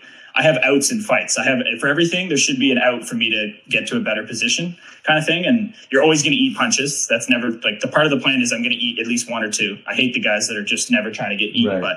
but or eat a, eat a punch. But all that all that work and, and practicing constantly helps so much for sure. And I, I mental I do it mentally all the time, every day, just to be used to all the all the switches happening. But if I end up fighting MacDermid in one of these two games, if I play, that will be a that's going to be quite a test because Yeah, we, he's, we, he's a- we he's a huge man and um, we know each other and it's kind of personal between us honestly. Um, he's ducked me a bunch of times surprisingly. I bet you wouldn't expect that but he has and uh, it's time I probably so obviously if it happens if they he always fights off the start of a face off if they throw his line out because they're the road team if they put him out first and I'm playing I mean we'll go off the center ice I'm sure he better he better finally you know, answer the bell. But that'll be a very interesting fight, Rouse, because you're Santa looking strong, but he's the biggest guy, and you know it'll be interesting to see what happens. You think he's tougher than Reaves? I mean, first of all, why haven't they fought? Which is crazy. Yeah, I that's think interesting, Just, isn't that just That's a blows good my point. mind. Like Yeah. you know, I'm not saying first game they need to fight, but somebody should have thrown a hit in the last how many games they played each other. Right other. to earn- earn a fight, yeah, for sure. Yeah, it's even like Chris Stewart and Reaves never fought because they're you know God's son of his kid, but they played against each other and never. Like, I don't get all that stuff. All the brothers that don't fight and the friends that don't fight. Like, it drives me crazy. But uh, yeah, MacDermid is a former friend of mine. Let's put it that way, former friend. All right. And He, or it's personal with him. Wow. Well, I gotta, I gotta tune in and watch. I know. Yeah. Well, that's the thing. I'm not going to force it. If it No, I happens, know. I think you happens. just go Like I play your game and If you they start him, it. if like they you are. start him, yeah, yeah, if they start him, then yeah, then he better answer the bell. But if not, I'll be I'll be doing my thing. Like I, I should be earning a fight from someone every night with the way I play. Honestly, Yeah. in my like I do stuff every night where if I was on the other team, I'm Yeah. I'm going after that guy. So What shows you the state of the NHL right now? If you played like that, say ten years ago, fifteen years ago, Oh my God. you would have a fight every night. Usually we carry you know multiple. two, three, four guys maybe at one point there. Um, and the fact that you're doing that and, and no one's challenging you is well, it's embarrassing um, on their end. But I mean, it, it should give you more superpowers. I mean, it's like okay, well now I'm King Kong t- on juice. You know, no one's no one's going to touch me. You know, and then you you know you could be. You just think, picture yourself as Bob Probert floating around. Who the hell wants to fight that guy? You know, it's like okay, well, mm-hmm. just leave him alone. And then Proby goes and scores what thirty, and he's an all star. You know, it's like well, um, but you know, you're in a position now, in the new NHL. I mean, you're not fighting 50 times a year, and you're No. fighting. You know, but being you're less effective every 10. shift, like you know, finishing the checks that builds That's it. momentum. You know, constantly finishing shi finishing shifts in the ozone. You know, getting to the net. Like that's the stuff that's going to constantly earn you know the respect and the attention. Right. I had to I had to play a better game and be more physical, even than the first game against Reaves for him to finally Right. you know fight me or whatever. So Yeah, just just takes a lot these days for it. And Yeah. then uh, of course they always want to. Sometimes they come back after when you're already winning. I've already asked them, and they come back after we're winning, and it's like, buds, like this isn't the '80s. I can't Yeah. just fight you because I have an ego. they right know now. you're going to say no, and now is the time to act tough or whatever- whatever. But I also realize too that guys get older and they're more established in the league, and they want, and they feel like they don't need to fight anymore. But I think. You know, you're a perfect example of like I I say a young up and comer guy that's really trying to establish himself. Like, and and you've already proven to do that. Like, you got to give this guy the fight. He's he's foaming at the mouth for it, and you're like supposedly one of the top three champs in the league. You know what I mean? Like, you're, you're, you're so at some point you got to defend the, the title, right? I mean, you can't just like skate around like, oh, I'm uh, I'm this tough, and you know he's, he's gonna run around and bangs all my guys, and I'm not gonna do anything about it because I'm already an t- established tough guy. You know, at some point you think yeah. that they would have to, you know, re earn that street credit. But I think I, have seen that back when I was playing too. The older guys, and rightfully so. Who wants to who wants to be close to you know 30 or 32 years old and, and fighting 30 times a year, especially when you've been doing it for however long. So I get it. Yeah. I mean, it's but you know, you the keep way, pushing the envelope. The way I look at it, somebody to respond. The way I look at it is, you got to pay the price to do the role. As got soon it. as I'm not willing to pay the price, yeah. I won't. I won't be doing it because I won't look myself in the mirror and be like, I'm doing this. Like, yeah. I don't want to get to the point where like they even if say for some reason, I mean, I have a growth mindset. I keep getting better. What if I could play like as a I could penalty kill. I don't care what anybody says. Um, you know, work my way into playing more of a role. You know, penalty killing every night and stuff. And they go, "Gabes, you don't need you to fight every night." It's, I look at him and be like, "No, if I need to fight, I'm going to fight someone." You know what I mean? Like I'm old school with it that way. And I and if I'm not willing to do that, I won't go play. Like if there's just no point if that's my role. I, I would think uh, just from watching uh, your coach when he played, uh, the man there, like he, you know, he he was, and again, it was a different game, but I mean, he was in the mix, man. Rocky lot. Thompson, oh, yeah, yeah, Rocky. Like, I love Rocky, man. Rocky, t- hey, Rocky Thompson came down to the Phantoms locker room in 1998 in the finals, game one, in the morning after they had their morning skate, and he knocked on my equipment door. I swear, I swear on everything. And I didn't know it was him. Obviously, the door was closed. I open it, and there's this guy standing with long hair. I knew who he was, obviously. And he was like, "Hey, how you doing, man?" I'm like, "Good." And I'm like, "Is he gonna punch? What's, what's he doing down here, man? Why, did he walk down to our end? This is in the old Spectrum games." And uh, he goes, uh, "Is the animal here?" He's talking about Frank Bialowas. And I said, "Nah, man." I said, "He, you know, he already took off." He goes, "Okay, do you do you mind uh, just asking him that uh, Rocky said, can can we go tonight, like right away?" You know, this is in the final. All politely, he said, "Could you please ask him if we can go tonight?" You know, and I'm like, "Yeah, I'll, I'll ask him." yeah. He goes, "Okay, thank you," and he, he turns around, and goes, "See you later." he walks away, and I'm like, "Holy shit, man!" So Frankie yeah. comes in. You know, like I didn't even want to say it to him because you guys got to play a game. It's the fight. You know, like I, I'm sure he knew in his head he was going to fight. You know, Rocky. And uh, anyway, Frank Francois came in, and I'm like I called him the Animal. His nickname was the Animal. And I said, Hey, Animal, I said, You had a visitor, but you had already left. I told him what happened, Rocky. He goes, He came down here. And I said, Yeah. He goes, Okay, go, I'll fight him. yeah, okay. I remember okay. that fight and they. And they did. They yeah, fought uh, three times in fight. the finals. In six, yeah, really good fight. Frankie Frankie got the better of him in the first one. He actually made him miss game two, I think, because he closed his eye. But um, yeah. they fought three times. Wow. Yeah, it was finals. I bonded with Rocky a bit. Obviously, as a head coach, Boogie's more, you know, the mm-hmm. overseer, and then the assistant coach talks to the players more, right? And uh, not that Boogie doesn't, but uh, definitely bonded with like Rocky over that, talking about that. And sometimes, you know, it's hard to see what's happening in the game. Like sometimes coaches see things players don't, so we're constantly talking about the temperature of the game, and yeah. you know, kind of he's kind of like like mentoring me in a way that way because he's the same way. Like it, from everything I've heard, like it, you just backed up the most polite guy, soft spoken off the ice but as soon as it's time for that, he's the craziest. So oh yeah, I try to I try to that's kind of how I see myself too, and the most willing at least. You know, I'm not going to win everyone, but I'm going to take everyone. You know, unless you put me out, which hasn't knock on what happened, I'm still coming at you. That's what Rocky was like. You know, it was yeah, more of like was. his just attitude, the way he played the game, whether yeah. that rather than just the winning or losing of the fight, he know he's just going to eat everything and keep coming. Yeah, yeah. He, he, he was, was, fun to watch when he played. Sure. Hey, Gabes, I was going to ask you, you know, as hard as you go on the ice and, you know, like you, you, stand for something bigger than yourself and, you know, you have this attitude about, about you. You're also doing this off the ice in the community and, you know, in, in, in the world at large. And you're involved in are several social, social justice issues. Um, do you want to talk about that and what you're, you know, what, what, what message you're trying to get across on some of these different issues and, uh, and, and how you're going about it? Yeah, thank you, dude. Yeah, every every podcast I come on, I like to touch on this because there's no excuse, in my opinion, to not. Um, you know, we're all different people. We all have different views on these things. Um, you know, I'm not asking people to change overnight or, or you know say that their opinions are wrong, but I have looked into both sides of these issues. You know, one being LGBTQ and the other other the Black Lives Matter movement. And I try to educate on both sides, and I'm just trying to bring more discussion to these things. You know, I'm not an expert. I'm trying to learn as I go, but I just think there's just way too many, you know, lies spread faster than truth these days. And I'm sick of that. Like, you know, there's the internet. You know how easy it is to quickly look up in 20 minutes. You could educate yourself basically enough on, you know, LGBTQ and why why you, are just normal people. There's no reason to be thinking that homosexuality or anybody on the spectrum of LGBT is any different than you and I. It's it's it's just it's ridiculous. You know, people people want to you know accept modern science, but they want to you know talk down on people because of old traditions and religions and stuff. You know, I just think it's stupid. Like if you're gonna if you're gonna pick and choose how you like you know treat people and who's who has rights and who doesn't, then go back to the 2000 years old, you know, medicine, medicinal practices and use that then and, and say that you're all about tradition. Like, give me a break.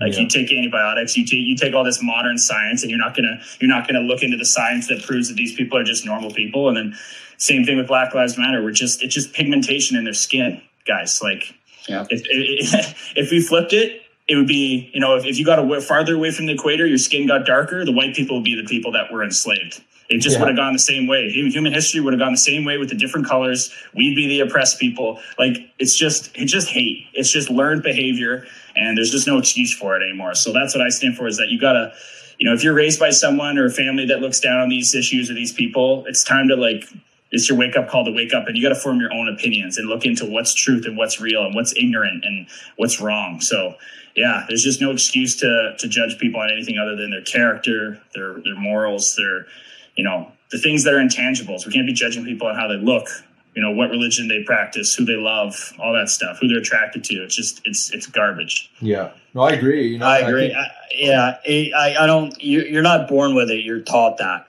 Like, that's my opinion. You know, I, I think, I don't think any baby's born with hate.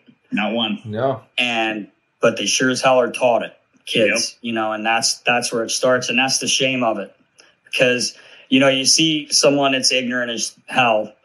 That's what they were taught, but it's all they know, and that's all they've been taught. Yeah. You but try to change them. You try to change them, but I have compassion for that though, because if right. mom, I love my mom to death. She's my only parent. I have my mom, my brother, my stepdad's been awesome, but me and my mom, special connection. If she brought me up to hate black people, to hate gay people, LGBT people, I would hate them.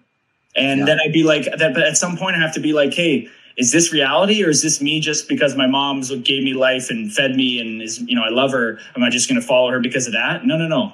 Like so, I have compassion for people that are conditioned that way because I was conditioned that way as a hockey player. I was using homophobic slurs. I had no idea what I was talking about. I was naive. Right. I wasn't. I wasn't hateful. I was naive though and not aware. So there's just no more excuse whether you're a naive or you're hateful. There's no excuse to not be aware anymore. You know, COVID hit. We're all stuck inside George Floyd gets murdered, Ahmaud Arbery gets murdered. That's that got me to finally be like, all right, I need to look into this more. You know, when Kaepernick took a knee, I was kind of like, oh, good job, man.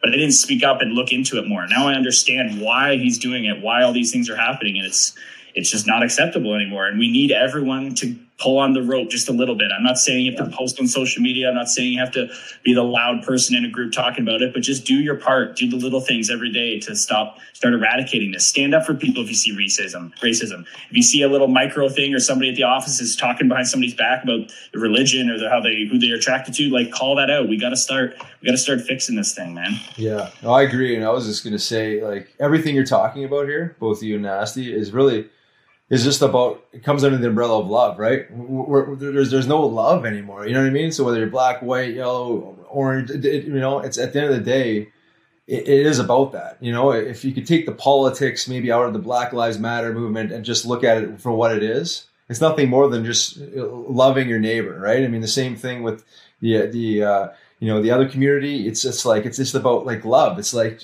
everyone has access to the same energy of love. And you know should be able to express it how they choose you know? And then well obviously the opposite of that is hate. And that's you know the conversation we're having here. But um, you know it, it's unfortunate that it's that we're we've become so divided and and hateful. And this energy is just such a dark cloud that it's very apparent. Now, i think covid's exposed it. You know it was already there. It's, i think it's been there for yeah. for a long time and I think yeah. part of the system is responsible for this separation, right? I mean, but us as you know the human species got to recognize that you know and, and and still find that that love in your heart and be able to you know to, to lead from that place because all it is is like respect, respect, respect, respect. Doesn't matter what job title you have or what you do or anything. It's just about like, you know, that goes across the board to, to all beings. It's just like, it's just, and we're, we're just, you know, it's frustrating. And I, love to see you stand up for something like this um, because it's easy to just dismiss. And it, it's, yeah. again, it's, it's, I don't even think this is necessarily a race issue or a sexist issue. It's just a human issue that's just kind of plagued everybody and, and, you know and everyone no one wants to put a label on what you know what they believe and all this other stuff but at the end of the day it's just like it's a lack of love that's the way i see it it's just we're just we're just we're resentful we're hateful we're fearful and you know and just curate all these negative are, energies and they just they just, they just express themselves in a bad way they're insecure with their own lives. Like yeah. people are insecure with their own lives. They just want to project hate on others because they're dissatisfied. Like go work on yourself. People right. have some mental health crisis going on right now. Yeah. Go worry about yourself. You know, worry about fixing yourself and your own life before you start worrying about others. I didn't speak about this until I was ready to. I wasn't as open because I, I wasn't, I hadn't figured myself out yet, but now I've figured myself out. I understand, Riley, that love is the freaking answer for everything.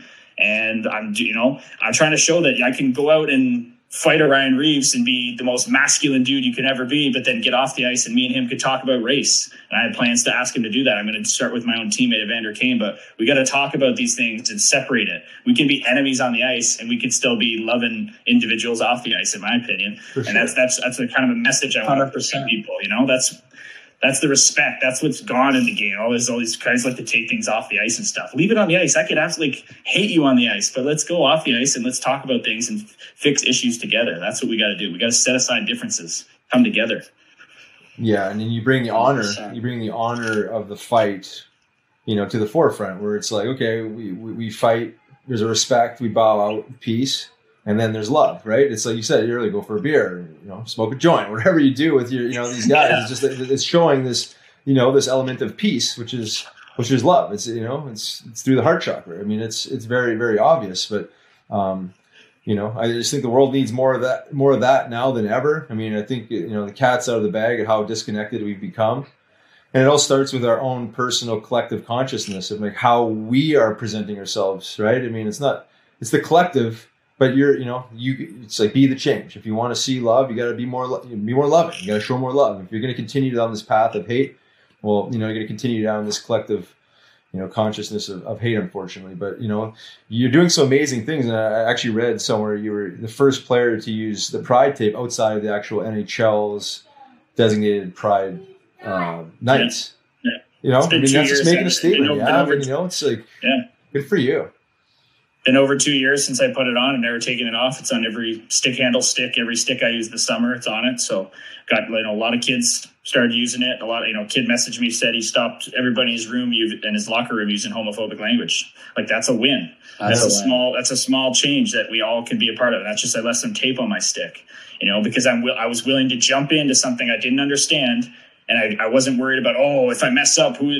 people are going to think they hate me or if I say the wrong thing about this issue or they're all going to come at me. It's like no, even if they do, I know my intentions. I know who I am. There's no, there's no. I'm not worried about being. You know, people want to talk about all with cancel culture and all that stuff. It's just holding people accountable. That's all cancel culture is. You mess up, hey, do better. Got it. Roger that. I'll go fix that. I'll work on that. That's all it is. So I know I'm not scared of that because I'm a secure person. I know my intentions. I, people can change, people can work on things. So it's uh, I'm just trying to show maybe out in the open what uh, you know white straight pro hockey player male could just do to, to make a change to make better. Historically, it's our demographic that's caused all these freaking problems. So we need to be the ones the most privileged to start doing better. Really. Yeah, and you're and you're a tough guy, right? You're, you're, you're alpha male. You're you know all these things that would most people wouldn't associate with standing for something like this. I mean, I say that and it sounds bizarre that I would even say it like that, but you know, to stand up for these types of issues, which are extremely important. But I think that the, the young generation looking up to a guy like you, not that there's anything wrong with this being from a skill guy. I would love to see a high end 50 goal scorer step out into the light like this, but it just shows you that like you could be masculine, you could be tough, you could be, you know, all these things but also stand for uh, this energy of love and everything that it encompasses because it's uh, all these things that you've talked about right it's just like and and and and being proud of that and and and doing it without showing any sign of doubt or fear you know because you're going to have haters and, you, and you're sure you get it all the time because people just can't help themselves. They can't see. They can't Wow. help to see somebody you know, be successful and stand for something so powerful because you know what I mean. They feel affect, They feel affected. They feel offended almost. Just scary. Yeah. Scary. And all I'm and all I'm doing sitting over here is just saying love, man. You know, Love, people come man. and chirp me, and I just write back, and I'm like, dude, you seem Where's pretty angry. love? You seem like you got a lot of stuff going on. Like, throw me a DM. All love, brother. Like, it's all good, man. Like, I'm secure enough to know that you anything you say to me, you don't personally know me, so I have no friction towards you. Well, how can I be mad at you? It's illogical for you to hate me if you don't know me. You can Right. hate me as a hockey player. I'll chalk it up. I love that. Yeah, you love it. But the only people's opinion, the only people's opinion I care about are people who pick up the phone and call me. Right. You know, my, my close knit circle of people. That's all I care about at the end of the day. So what what am I scared of? Yeah. Yeah. So true. So powerful, man. Well, thanks for bringing that up, man. Thanks for bringing that up. I appreciate it. No, Uh, I, I uh, see what you're doing, it's- and it's- I and and, uh, and I recognize it in Done a lot, man. way. It's been really good. Good to just see, the, man. just the beginning, man. Yeah, if I can exactly. uh, solidify my spot here for good, right? It's my platform just grows exponentially, and you know, m- not more people pick up the phone to do stuff, or, or bigger sponsors come out for stuff when you have NHL tacked onto it. So Right. No, that's the Um, truth. I got an army of love behind me, and I just feel like it's pushing me forward on all the stuff I'm doing. Yeah. I also want to say what I, from, from my perspective, what I see is is uh, just like the beginning. Like this is just the beginning of Curtis Gabriel from from what I from what Yes, I sir. see. And I talked to you this off season when I was I was introduced to you, and we got a couple phone calls, but. Um, and I could just tell your passion, and you know, you're you know, you're talking about maybe going to Europe, and I still want to live out my dream. But I feel like now what I'm seeing here is like the dream is just unfolding. You know, I mean, Oh, you're just you're just beginning, and, uh, and you look unstoppable. And Thanks, you know, and, and it's all you know. It goes back to that energy. You're rolling with the right energy. So so keep it up, man. That's all I can say. You you are being noticed uh, in more ways than just that physical presence on the ice. You are being noticed in the community. So don't stop. Thanks, guys. Don't stop. That's why I said he's he's hot, baby. He's hot. He's hot. Keep it rolling. He's hot. I got a que- I got a question for you, Gabes. Can you score a goal on your old lady, on your girlfriend? Can you? Are you sure? I've seen I've seen her in that man. I've seen the video. I had to pump. I had to help her out a little bit. You know, she's she's sensitive and she didn't want to be lit up too hard. So that video of her, I went a little easy. I told out some crazy moves I would never try. I got her with some. I didn't get her with the rest. I'm just happy. You know, she got her collarbone broken by a girl shop before, so she's like, No. She's, she's like, I was ripping some clappers at her. She wanted me to rip a couple full out just to say she's like, Yeah. I can take it, I can take it. But she's like, don't let it get above my shoulder. 'cause it Yeah, will right. just destroy my shoulder. She's Which- like, I'm not, like, I'm not weak, but it's just like that's Any- ah, I'm scared of that. Any any goalie probably is going to tell you that. Not even a, not just because it's the girl. but- Doobie Doobie freaking tells me that. So if he's telling you that, I'm pretty sure my girlfriend can. Um, let me ask you this: Do any of the boys chirp you about her? Because she's a good-looking woman. Yeah, Did Burnsy. you get Burnsy does? Burnsy's, and she knows. She she face he FaceTimed her off my phone when Oh, were watching the Super no. Bowl. That's, Oh, that's That's good. great. Burnsy, she's like, oh, "Who's that, Chewbacca?" Yeah, he said no fighting. He just answered the phone. the Viking. Yeah, exactly. And the other thing I wanted to ask you is like the the, the people out there, especially the Chipotle guys, Yeah. keep messing your orders up. Oh. Are they not watching the games? Because this guy, they're playing with their lives, delivering the shit when it's not right, man. It's not the DoorDash people. It's the freaking Chipotle people Oh, putting the okay. wrong order in the bag. So it is Chipotle, man. And they're just too big. They're too big, and they make mistakes all the time. So it's it's Oh. getting ridiculous. It's getting You gotta ridiculous. pay him a Fuck, I You gotta go see to those Chipotle stories. corporate. Lay down some.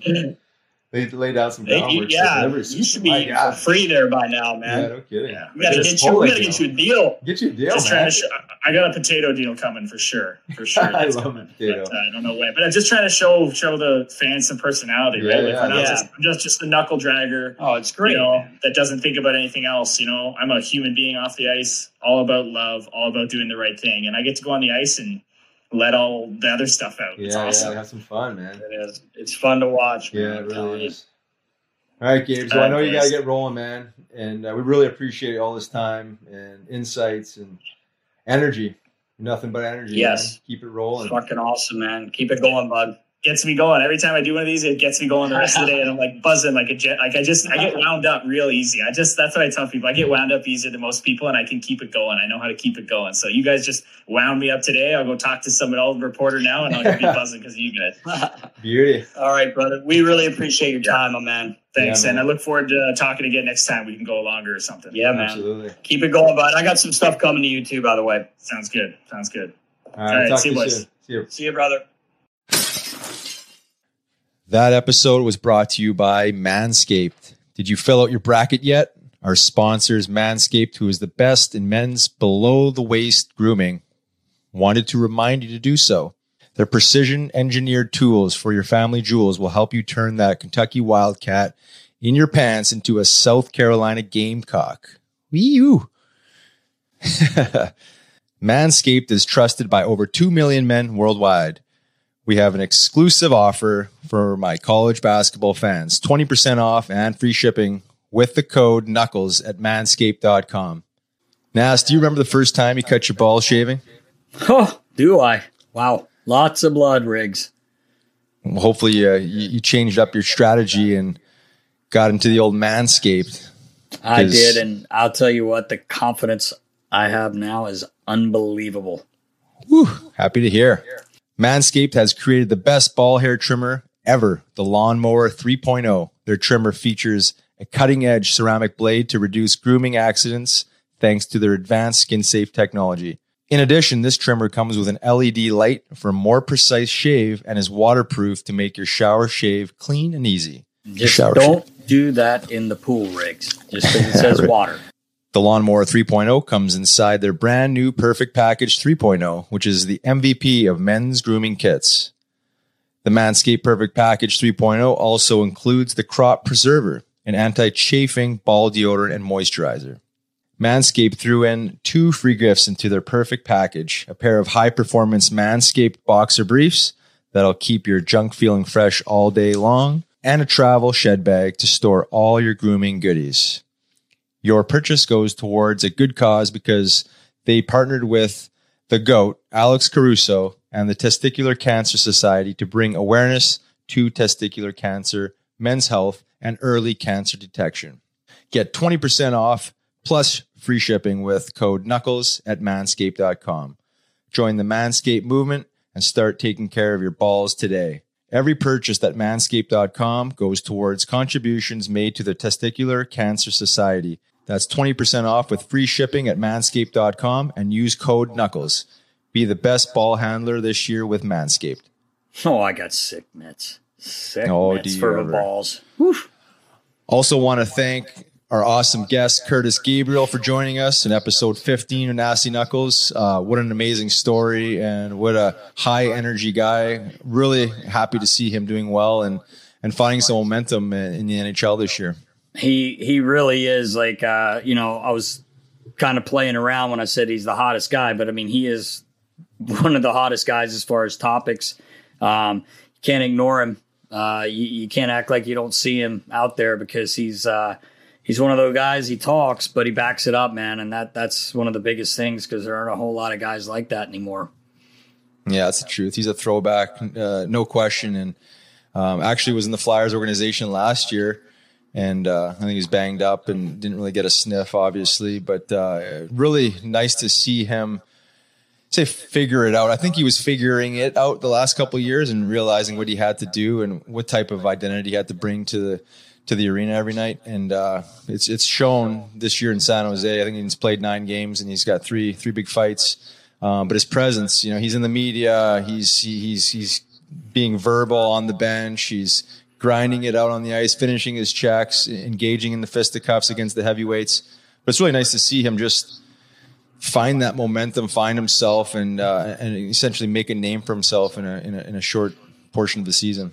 Yeah, I agree. I'm, you know, when he, I, I, met him last year, obviously at camp and everything, and and I, I loved his energy, and and you, it's hard not liking guys like that around because they're just in a good mood, they're happy, and you know, yeah, he's one of those guys that probably stays on the ice longer than other guys. It could piss him off while he's showing us up. He's really just trying to get better, and that's all he is he's doing.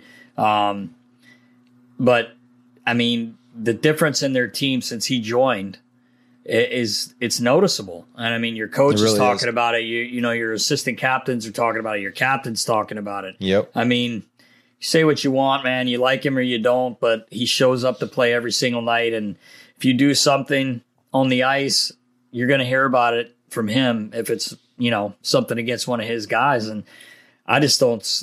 I, I don't see anything wrong with it. I think it's something maybe we need around here a little bit.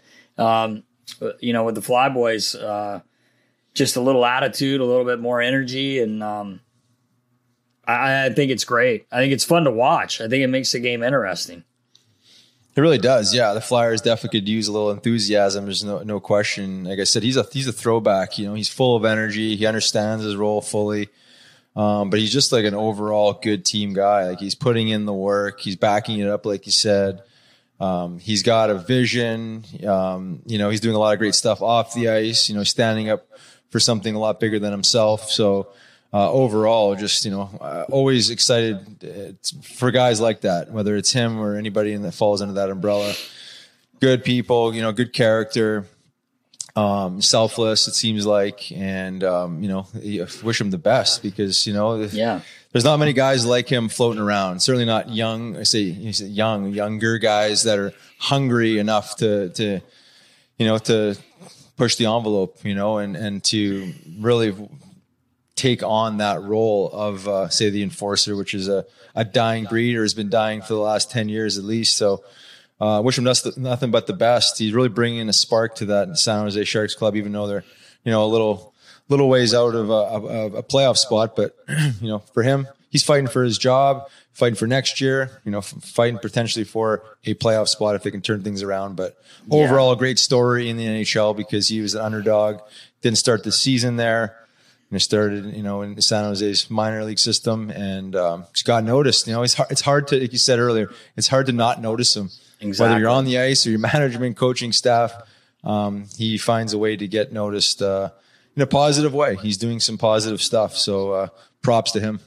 Yeah, I, I couldn't agree with you more, man. It's uh, it's fun to watch. It's it's it, I would imagine as a player, I know when I was on the bench for so many years with guy, I, I just loved how yourself, Wayne Simmonds. I, there's been been plenty of guys, Asham, you know, Rosehill. Right. you, you can just keep naming guys, but um, the effect it has on players, your skilled guys, when you know you have someone there, you know that's and and you know a lot of people say, well, you got to be team tough. Yeah, you got to be team tough, but you got to also have someone that can answer the bell and when they need to and stand up the whole time and say to, you know, whatever guy on the other team, hey, you're not going to do that and be able to back it up. And he's ready to do it and willing and wanting to. Oh, yeah. I hear yeah, many exactly. guys that it's yeah, like you said, yeah, it's like you said, like no one really wants to get punched in the, in the face, but he's willing to do that for his team. And, you know, there are, and a lot of guys are.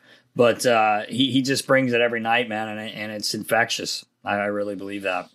Yeah, it is. It just gives the guys a sense of comfort, right? I mean, you have a guy that's going to go out there and and, and, you know and, and support you and, and, stick stick up for you and, and and the whole bit. It's it's hard to deny that that energy doesn't translate into other guys. It just gives them a little more confidence. Not saying that you know you're going to go out there and be a fifty every guy's going to be fifty goal scorer because he's in the lineup. I think it's just overall I, I, think what you know a lot of coaches call it is glue, right? I mean, he's right. a glue guy. You know, he just yep. you know an energy beacon and.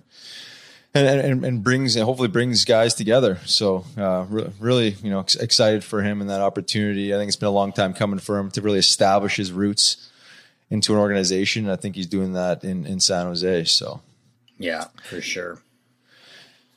All right, Nas. Well, this pretty much wraps up episode 15 of Nasty Knuckles. Be sure to tune in next week for episode 16. Stay safe and have some fun this week. Take care, knuckleheads. Take care, knuckleheads. Don't forget to reach out to me for Howie Steele, baby. Oh, yeah. See you guys. Howie.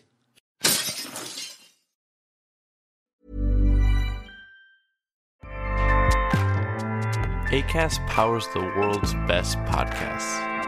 Here's a show that we recommend. The Real Housewives is a guilty pleasure for most, but if you're looking to not feel guilty about that pleasure, tune in to Everything Iconic with me, Danny Pellegrino, where I break down all the messy moments and behind the scenes antics of Bravo's popular franchise. And on Everything Iconic, I also interview celebrity guests like Kelly Ripa, Keke Palmer, Drew Barrymore, Cameron Diaz, and more about their guilty pleasures, their past work, and so much more. So if you're pop culture obsessed and find yourself watching way too much reality TV like me, tune in to Everything Iconic with Danny Pellegrino wherever you listen to podcasts. ACAST helps creators launch, grow, and monetize their podcasts everywhere. ACAST.com.